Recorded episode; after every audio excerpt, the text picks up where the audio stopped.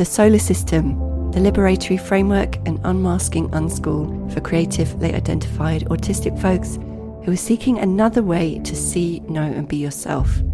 This is a radical reimagining of what's possible when we redefine ourselves from within by unlearning who we are not, making self connection our goal, activating the languages of our sensory oriented perception, and creating the culture shifts to activate futures and selves. It all starts within.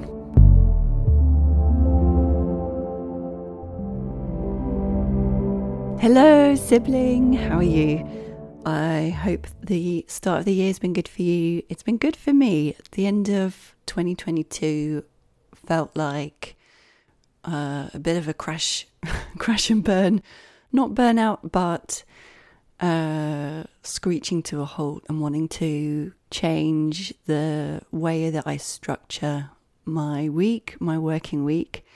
And so I've been trying that out the last couple of weeks and I'm loving it. It's working, it feels calm, and I'm really enjoying it. So at some point I'll talk about that. Anyway, before we get into the today, today, please consider if this podcast is helping you, if you're getting anything from it, leave a review. I would really appreciate if you could open your phone, go to iTunes or Spotify, wherever you listen and just let people know why they should listen, what you're getting from it. I would really appreciate that. Thank you. And then today is all about a bit of a sticky, icky subject that I have some opinions about, and it's rejection sensitive dysphoria. RSD for short. It's a phrase that you may or may not be familiar with. For those that aren't, just have a listen. It's not really about the phrase because I want to reframe it.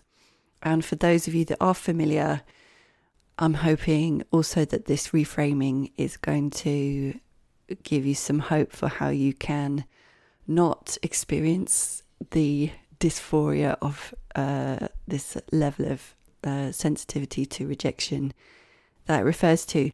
So, this is a phrase that it was coined by Dr. William W. Dodson, who's a psychiatrist who specializes in ADHD. He came up with it in 2017.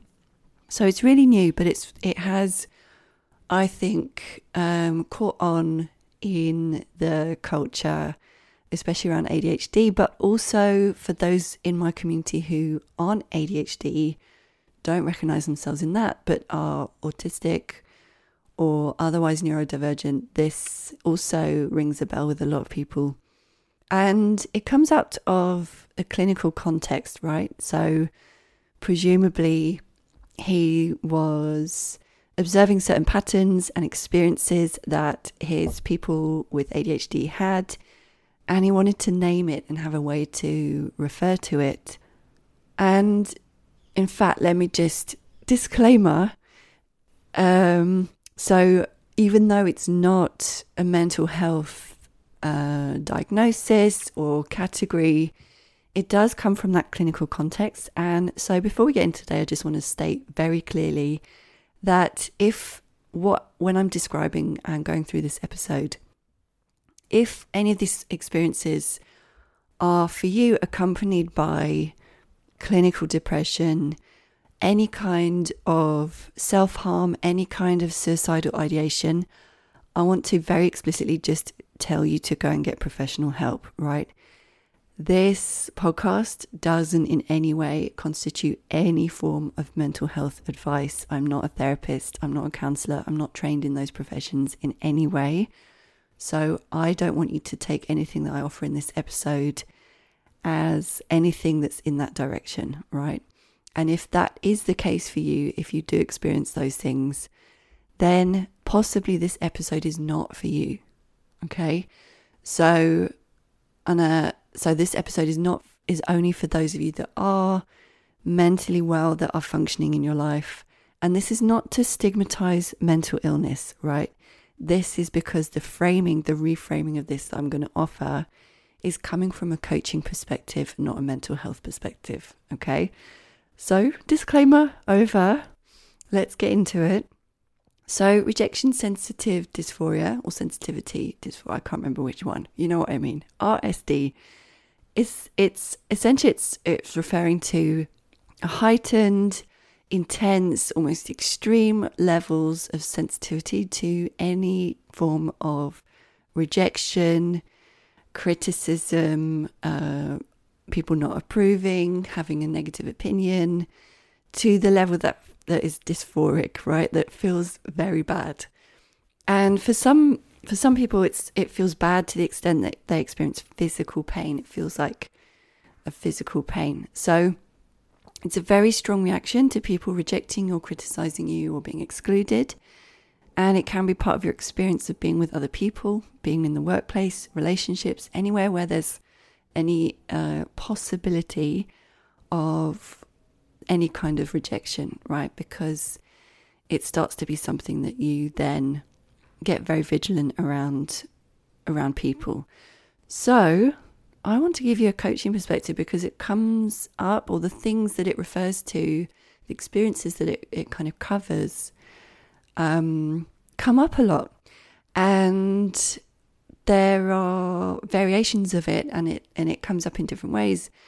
But I would say this is a big barrier to being yourself. So if you can unwind it, then so much inner freedom opens up when you do. And it's my position that you can unwind it. So this is not a life sentence. This is not like something that you have to always live with. It is possible to move into a different relationship with with rejection and to not experience it so painfully. That doesn't mean that it's never that it that you can get rid of the pain of rejection um, but i'm going to get into it. So the things that i want to also acknowledge before we get into this is it's a label and labeling things can be, this is my position, it can be really useful, right? It can be really helpful.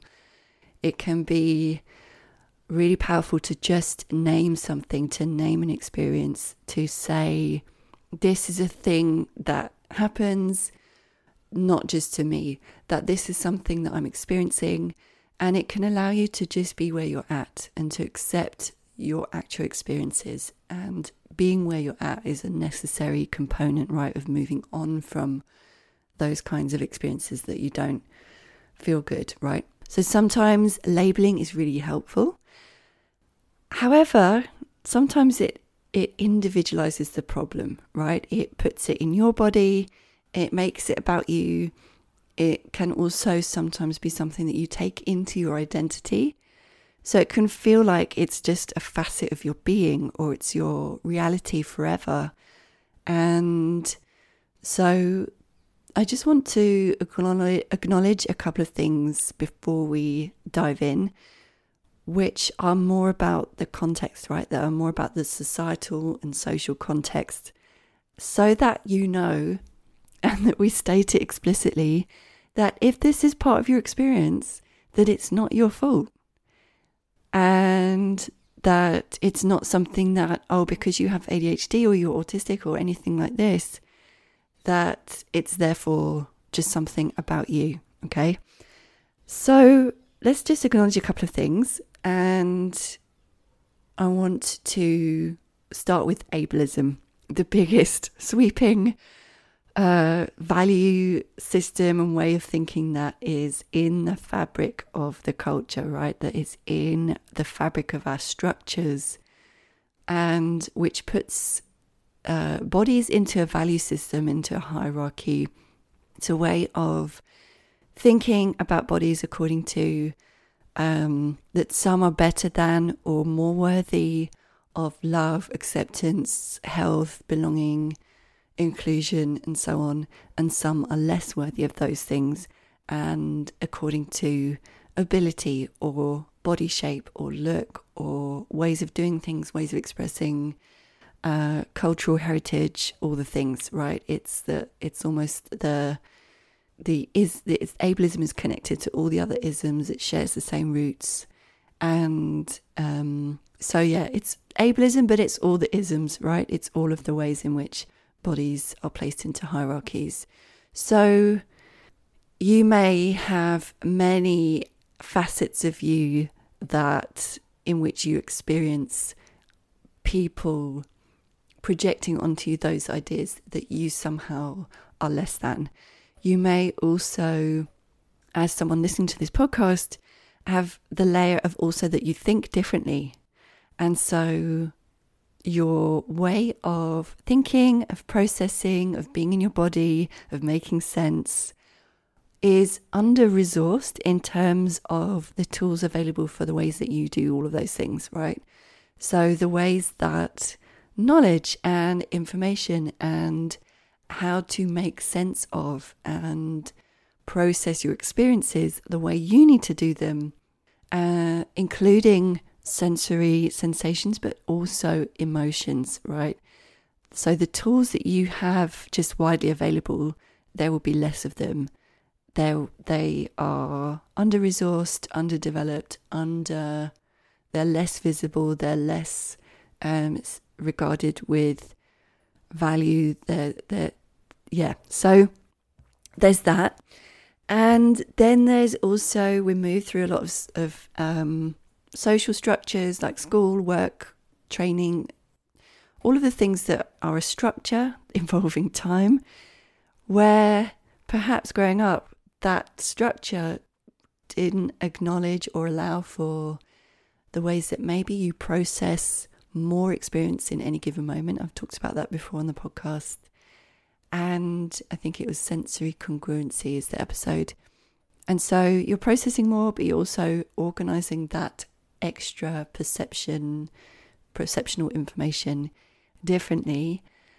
My hunch is that sometimes that means that you process, it takes longer to process experiences, or there's like so many more distinctions in your perception that need organizing, that need updating. And so there, the, there are this kind of extra neural connectivity it just takes longer. And sometimes it means that things are harder to process if they aren't organized or structured in a way that makes natural sense to you, that caters for the majority, but not for you. So, just wanted to give a nod to all of those things because when we're talking about rejection, what we're talking about is emotional processing, right? And is being with other people in social situations. So, all of this comes into it. And so, yeah, you might have also grown up with not having the time and space to process the way that you need to, and or that, that being late or giving you that time would have represented something uh, unwanted for your caregivers. And so it's like your way of processing is at odds. And so maybe the tools for emotional regulation, the tools for knowing how to deal with rejection, what it means, why you're being rejected, and so on, maybe weren't available. And then add in behaviorism as an approach to, yeah, bringing people up that is about, it's like the Pavlov's dog philosophy, right? It's like punishment and reward for certain behaviors as a way of managing children and so even though there's so much less of it now, and in fact, my kids are being given tools in school, and this is like they're under 10, right? So they they're already being given tools for emotional regulation, for processing, for knowing what to do when they're upset or someone's hurt the feeling their feelings. So they're being given all of these tools by the school, and a lot of them are somatic or breath work or things like that. It's amazing. However, you listening to this may have not been given any of that. And you may have also been parented by people who came from that lineage of punishment and reward parenting, or for whom your displaying of emotions or distress or sensory overwhelm may have been a problem. And so you've learned to fear having strong negative emotions uh, instead of being taught how to move through them and regulate them. So those are all the things that I just wanted to nod to and acknowledge. And then there's probably loads more. there there's obviously like workplace implications of rejection there's like material and physical safety there's like racism if you're experiencing exclusion rejection prejudice as a regular thing because you are a body that doesn't fit the value system of, the context that you're in then of course you're going to be vigilant and hyper aware of and hypersensitive to the possibility of rejection. So it's no wonder, right? It's no wonder that you might be highly attuned to the possibility of rejection and that your brain is seeking ways to avoid it and prevent it. And so there may have been many instances growing up where you expressing or having an emotion or a strong sensation coupled with the meaning that your parents came or your your guardians, your caregivers responded to that with imparted the meaning that you having a strong emotion was something to fear. But also, they may have responded to someone rejecting you in ways that give it more power, right? There sometimes, like, imagine there's two kids in a playground, one calls the other one a mean word, but doesn't know it's mean and it doesn't have that meaning for them. They didn't intend it that way, but an adult in earshot swoops in, makes them wrong for it, rejects them for calling the name, and then swoops into the t- the child that got called the name and imparts the meaning that they need to be protected, that the words have an impact and a decree over who they are, and try and make the tears go away straight away, right? So there may have been instances like that, just to kind of give a story and an, an example.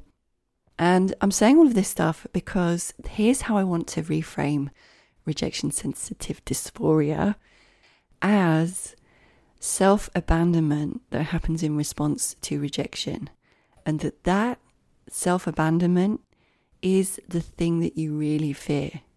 So it's that you're experiencing rejection as an external cause of internal self abandonment. And that that self abandonment, that disconnecting from your own emotions and making that rejection mean something about your whole self is the thing that's way more painful than actual rejection. Which is not to say that rejection isn't painful, but that you're when you're exiling your whole self and throwing yourself out with it, it's it's so much more painful, right? It's so much more a cause of fear. And when you're rejecting yourself as a response to someone rejecting you, it's no wonder that sometimes it causes physical pain, right? My shoulders, I used to get really sharp, like intense, sharp digging pains in the top of my back when uh, my ego had got too big or too small. In other words, when I was thinking about myself in the eyes of someone else as better than something or less than something.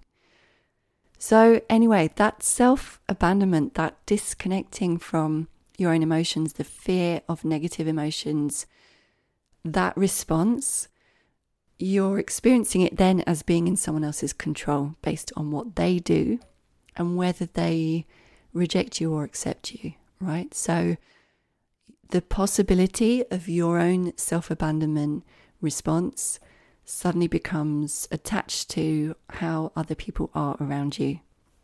And this is what the brain is trying to protect you from, right? Because it's a response to how other people behave, what they do, what they are thinking, uh, how they react towards you. And it feels like it's in their control but it creates these deeply self rejecting, painful feelings in you. And it's that happening instead of actually processing just the rejection itself. So, what you might then try to do if your sense of self is in this way attached to how other people treat you, right, is to try and gain back control so as not to experience that self abandonment again, you might try and work on what on on the external, right? So, people pleasing, trying to fit in with their meaning making, be good, be perceived well, not fail, do not do things wrong in their eyes, right? So, try and not be rejected.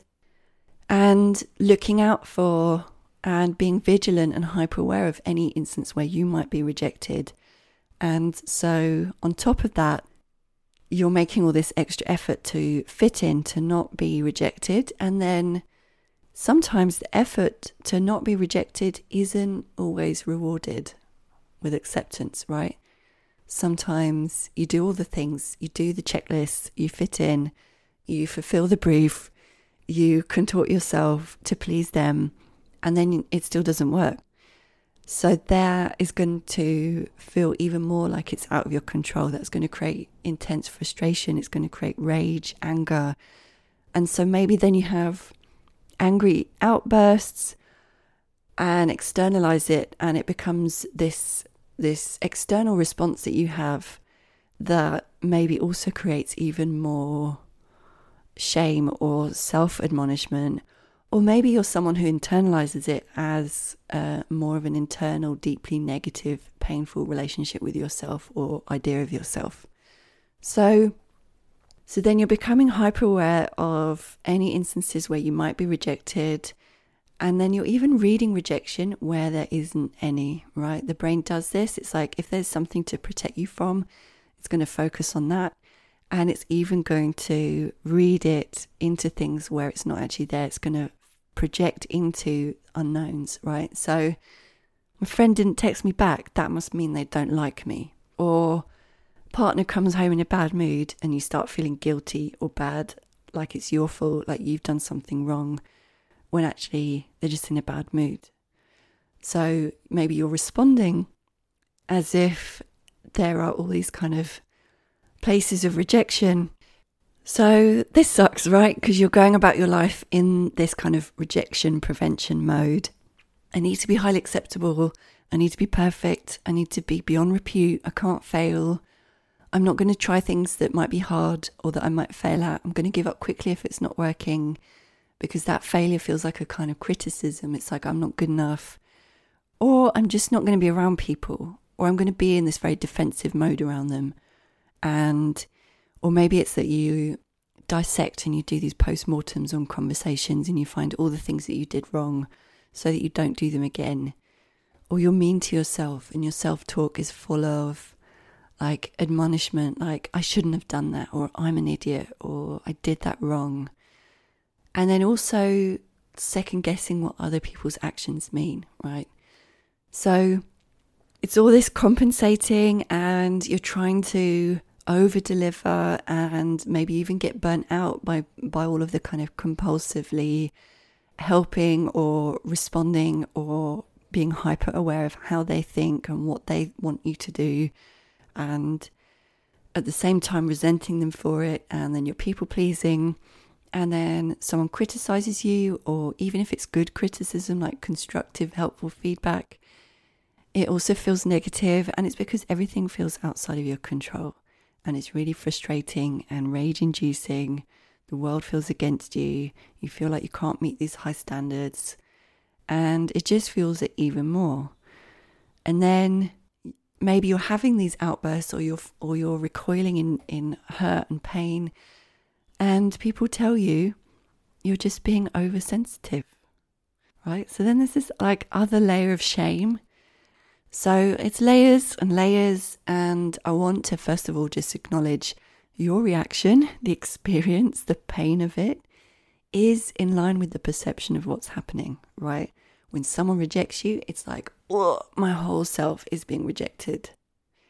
Because your self concept, your idea, and your thoughts of yourself are somehow tied up in how they see you, and you're using that as a a way to not process the actual rejection and and do that, but instead abandoning yourself and making it that their idea of you is the reality of who you are. So the response is real, right? The emotions, it's it's a it's real. Like this is hard. This is a horrible experience. But it's also a, re- a response to the perception of what's happening, right? The perception of yourself. So, how you solve for this is in your own perception and thinking, in the thinking that has your idea of self tied up in how other people see you and respond to you. And it's you rejecting yourself, rejecting yourself, so making what they think or do mean something about you. And in that instance, disconnecting from self, which actually blocks the possibility of moving through and processing just the hurt and pain of rejection itself without you rejecting you along with it, which is far more painful. So, the perspective I have from coaching is you can solve this, right? It's not something that you need to think of as this is just how it is, this is how my life is, and that it's part of who you are. So that pain is solvable, right? Can't solve the pain of actual rejection, but the pain of rejection isn't as bad as the pain of self rejection. And it's the response of self abandonment that is the thing that you're fearing and the thing that you're hyper vigilant around. So the solution is to not make what anyone says, thinks, or does mean anything about you. I'm not saying that's easy. It's hard, especially if this is a, a, a learned response and a, a nervous system automated response, right? And the solution is also to then not abandon yourself, not disconnect from yourself in response to rejection. So that's the work. Sounds simple. Don't make it mean anything about you. Don't abandon yourself as a response. But it's not easy, but it is the work, right? And it is possible. The thoughts that you will have about what you've made it mean will be specific to you, they will be specific to the scenario, they will be specific to your history, your past. So they're going to be nuanced for everyone and in the particular instances where you're experiencing this. And it shows up differently for different people I coach and in different ways. And this is why coaching is part of the SOLA System, right? Because it's about liberating your mind by showing you the meanings that your mind is creating that we just believe, right? We just believe our thoughts. We move through the world reacting to our own thinking.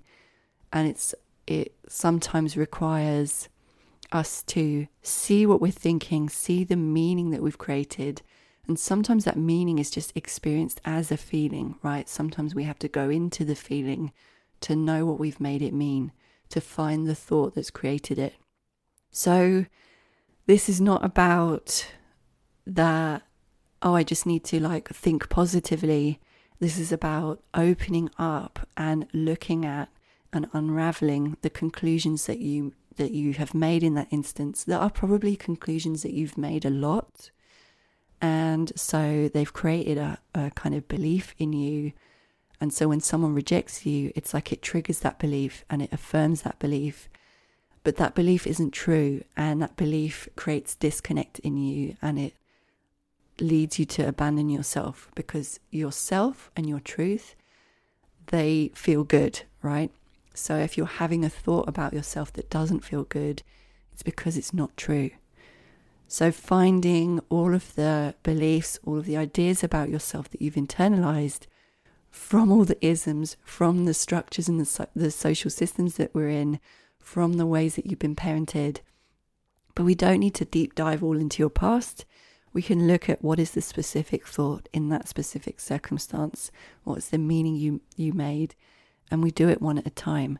And once you do it once or twice or a few times, it creates a new relationship both with your own thoughts and also with your own internal responses and your relationship with yourself that is starts to become aware that oh this is optional right? My the way i'm thinking about this is optional. The way that i've been seeing myself doesn't have to be true.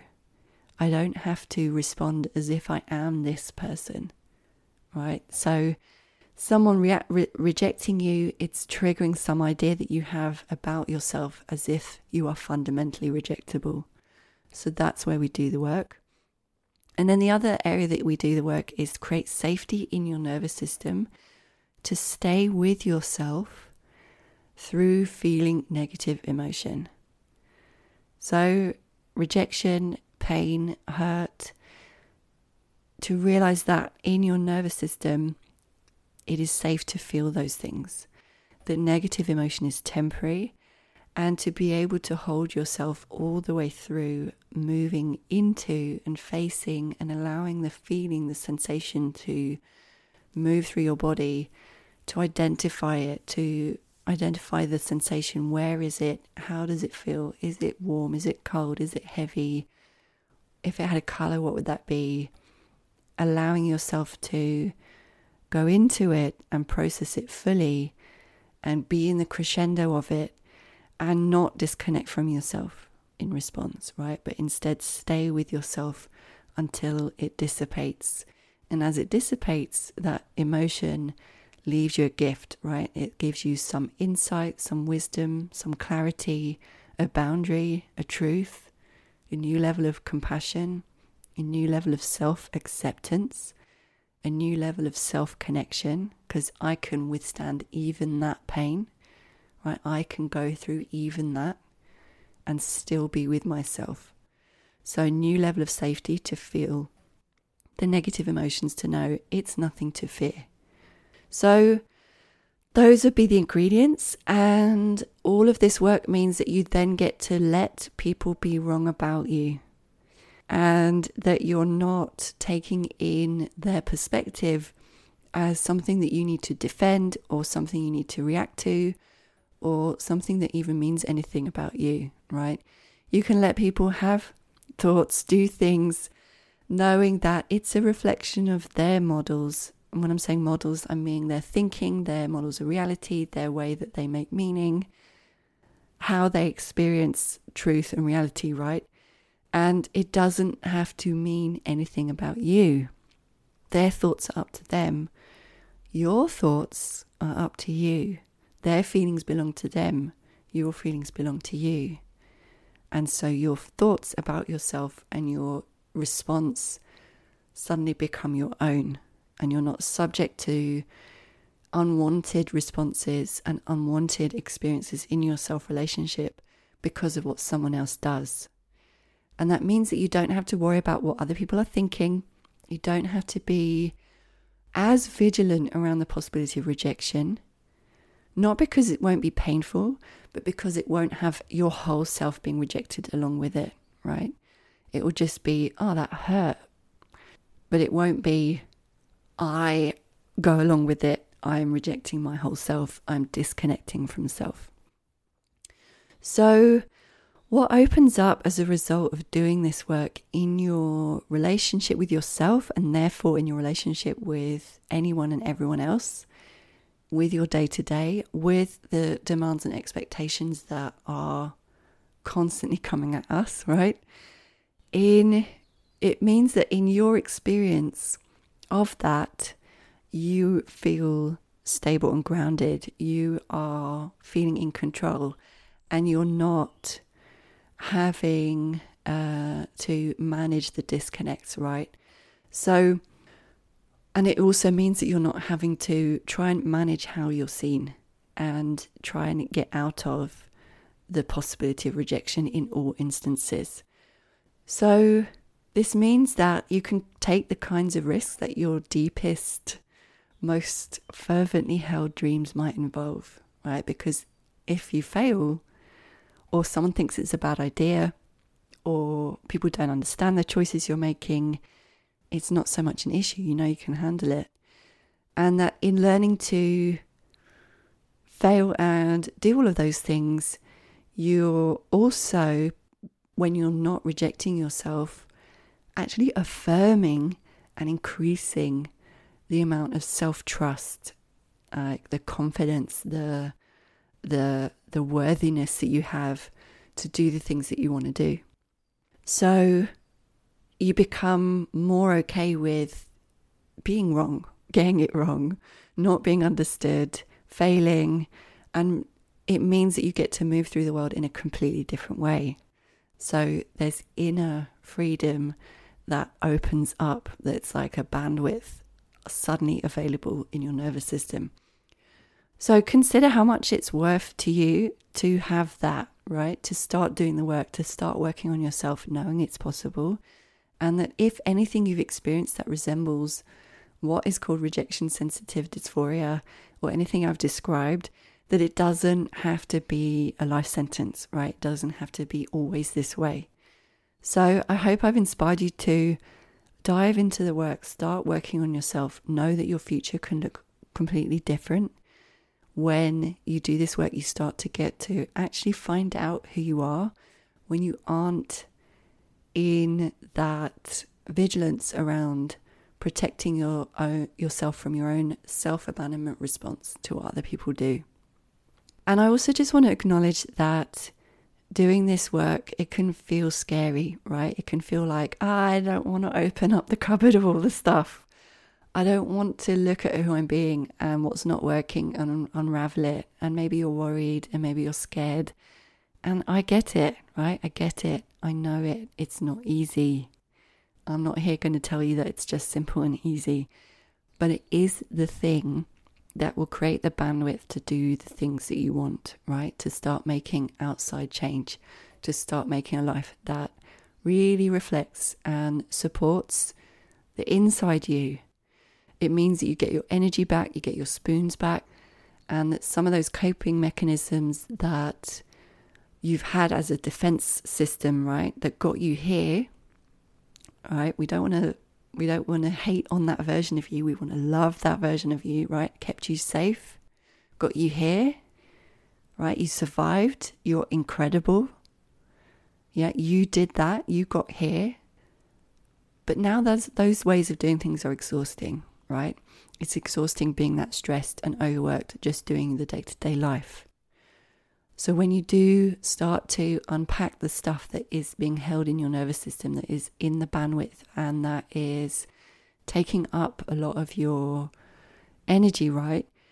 Then, when you start clearing through it, you start to get energy back. You start to get your own thinking back. You start to find out who you are, and you start to be able to give. So you start to be able to create things that previously felt impossible. So you want things to change. It starts in you, it starts with you being good with you. And in the SOLA System plus siblings, we have all the ingredients to do that, right? It's the context, it's the community, it's the guidance, it's the space to unravel all of the ways that you've been being and start relearning how you want to be next. And so it's this is about taking you out of hypothetical, like one day in the future, and into a context where you can start that future now because you can experience being held, being seen, being heard, being read accurately, and being coached through all of the unlearning and the relearning of how to be you. And then you have an experience of a social context where you can you can experience acceptance in your nervous system, right? Which no amount of internet information or podcasts can make up for. So you can move on from I'm not good enough and into I'm enough. Like that's a given. That's done. I know that already. There's nothing that is there's nothing that that's contingent on anymore. And therefore, what do I want to do? And what am I going to do next? How am I going to rewrite my past based on how I'm going to shift things now? So, if you are ready, if you're ready to no longer delay and live by the excuses of like one day, if you're ready to invest in you, you being the pin that holds everything together, right? When you're good with you, you start being good with everything else, and to value your experience of your own life and to start making those changes consider joining us. Click the link in the bio and in the top of this podcast. I would love to have you in the SOLA System and to do this work with you. All right, sibling, I hope this was helpful. Love you. Bye. Thanks for listening to this week's Sensory Siblings podcast. Head over to solasystems.xyz where you can join the Plus Siblings Discord server and discuss the topics explored with other listeners. And if you're ready to go deeper into activating your future self, I want to invite you to join my six month unmasking unschool called the SOLA System Plus Siblings. You're going to unlearn the habits of self negating, then create self esteem, self clarity, and the self belief to model the social esteem that will create culture shifts, first in yourself and then rippling out into everything you do and beyond. Head over to solasystems.xyz forward slash siblings, where you can join the SOLA System Plus Siblings, and I will see you inside.